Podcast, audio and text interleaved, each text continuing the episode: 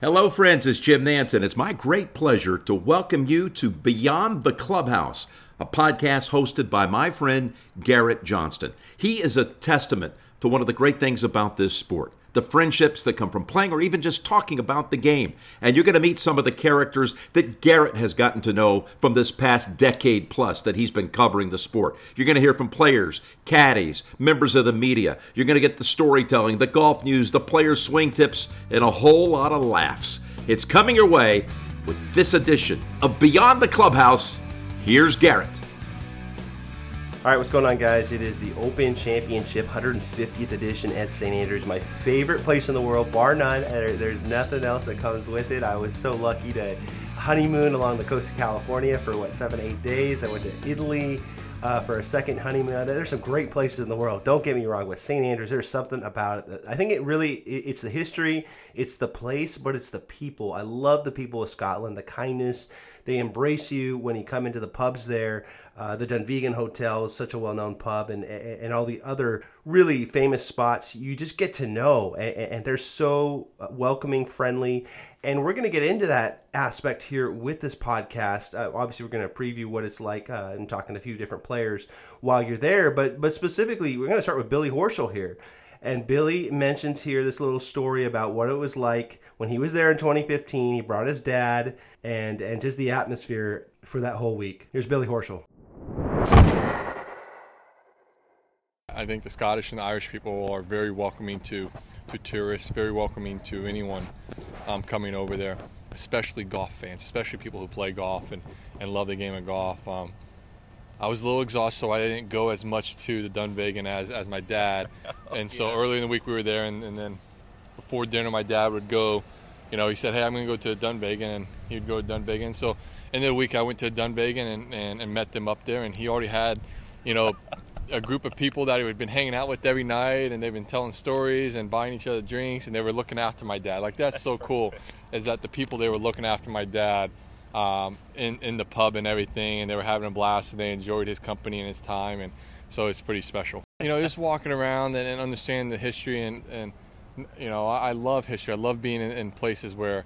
Um, things are old. right, amen. You know, and you see, man, that building's really, that building's really old. It's over 150 years, 200 years old, 300 years old. Like, I love that. You know, it's amazing to see something still standing and, and still viable in today's world, and still be able to to to offer service. Um, um, I think that's pretty amazing. So to see all the old buildings, to be you know walk along the streets and everything, and and you sort of think, hey you know, what was this like back in the late 1800s with right. old Tom Morris, senior and junior, and, and experiencing that, sort of trying to put yourself, you know, in, in, in their shoes and, and experiencing what the town was like. Obviously, it's a little bigger than probably what it was back then, but it's still pretty special.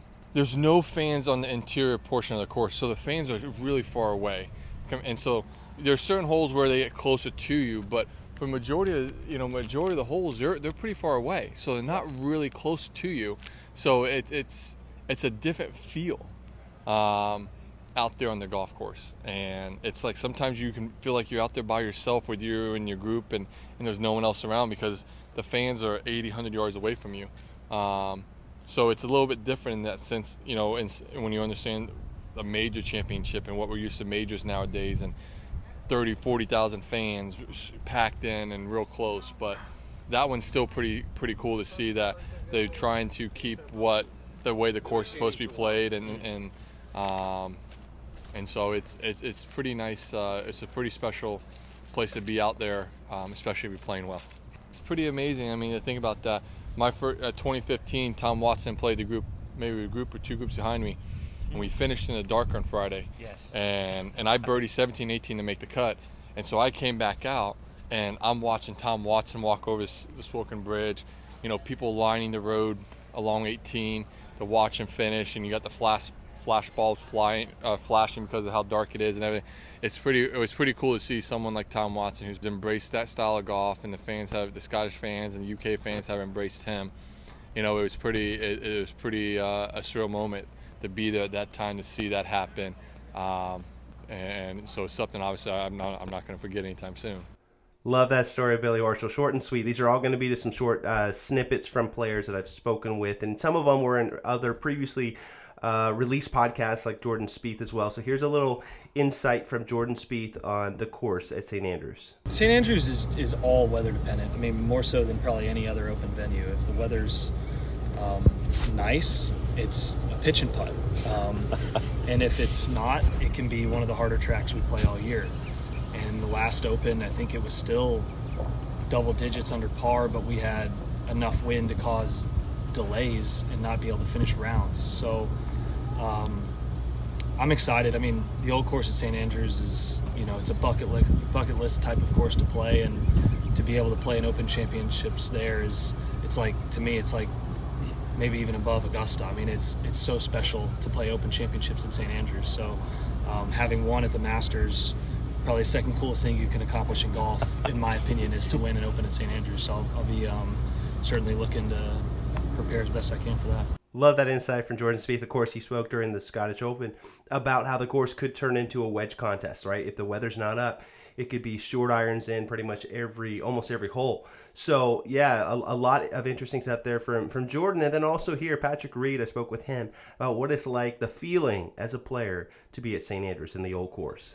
I think the biggest thing is just you step up there on the first tee, and it's just the history that that place has. It's know, it's nerving. You get on that tee, and you're like, man, all the great stuff up here, the guys who have won here, just on, you know, it's unbelievable. And you sit there and you go, how's this golf course that hard? The first hole, the fairway is 9,000 yards wide, and uh, you know, but it's it's just unbelievable. It's so much fun, and the atmosphere is great. And you just got to know, you got to know your stuff. You know, another player I wanted to chime in with here. I spoke with Mark Leishman. Remember, Mark was in that playoff, that three three way playoff. Last time the Open was at St Andrews, 2015, with Louis Oosthuizen, and Zach Johnson, and uh, he was right there. And obviously, he was going through a lot of stuff with his wife being sick. His, his wife Audrey had some life threatening issues. So it was a really unique time in his life that summer 2015. So he gets into that here briefly on uh, on what obviously being in the hunt was and and just his mindset though with so much going on with his wife. Speaking of playing good, you mentioned the Open Championships, going back to St. Andrews, a course that you were in a playoff with. What do you remember from that from that year, 2015? Um, I remember not caring at all how I played. Uh, it was very soon after my wife got, got really sick, and um, I remember just being free on every hole and not really caring where the ball went and just making sure I put a good swing on it and, and see how it went. So, um, you know, that's kind of worked well for me. Um, hopefully, I can, you know, use the same sort of strategy as I used there that year. I know the course really well. I've played there a lot of times. Um, I love the golf course. So I'm it's probably on the opposite end of the spectrum to the, the next two majors of, of the year. right. Um, so it's a, one that I set myself for, and you know, working on on shots for that already. Yeah. Well, what was you mentioned loving the golf course? What is it about St. Andrews? You know, obviously it's the home of golf, but like how it suits your eye. Like, what is it about those holes? Oh, I mean, you just have to hit good shots. It's not about well, you you have to control your ball in the air and and on the ground as well. So that means you know a lot of the time shaping it into the wind, um, keeping it out of the wind, judging bounces, using imagination around the greens because you know flop shots are almost out of the question there. You, um, you know you're working out how to get a ball close with, with hills rather than with spin. So uh, I really enjoy that. Hmm. There any kind of a sting from that playoff loss, being close, being right there in the mix? You, Louis, and Zach. I mean, as a competitor, how do you look back on that? Yeah, it's obviously disappointing uh, to know how close I was to to winning. Um, you know, you don't get chances to win majors very often, and um, to be that close and not win was, you know, at the time wasn't um, didn't affect me too much. But you know, as time goes on, you sort of think about it a bit and think about what could have been. But um, you know, it hasn't changed my life or anything like that. But certainly think about it every now and again, and hopefully I can uh, play well there this year and give myself at least another chance. Yeah, what would it mean to you at least be in the hunt again at the home of golf? Of course, like you said, you love so much. Yeah, I mean, I think I learned so much last time, um, and I've had other chances in majors since then as well. So, um, yeah, I mean, it'd be huge to, to give myself a chance. Um, but you know, a lot obviously has to go right, and you have to play well on the right week and get the breaks and all that. So uh, certainly not getting ahead of myself, but I'm, I'm excited about that one.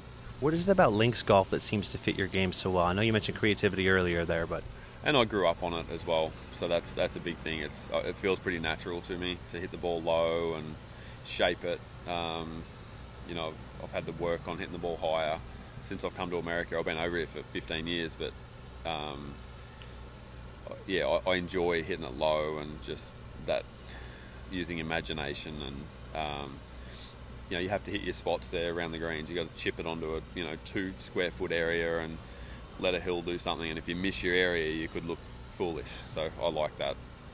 We know you're a big beer fan. You've got your own beer company. Uh, what is it like at, at, at that Gold Course when you've got Dunvegan Hotel? There's so many great places to grab a beer. Like, what is that aspect of the week like? Yeah, I enjoy that part of the week as well. Um, I remember in 2015, you know, every night I'd have a couple of beers with dinner and you know soak it all in because it's a it's a fun tournament. I mean, it's a fun tournament to go watch. It's a fun tournament to play in, and I try and um, make the most of it. You know, in most weeks I'll, I'll have a beer or two every night, and just, well, not every night, but you know, every yeah. now and again. Relax um, a little bit, yeah, right? exactly. It's not going to affect me too much, but um, yeah, I just like to enjoy myself, and you know, you know, life's short, and got to make the most of it.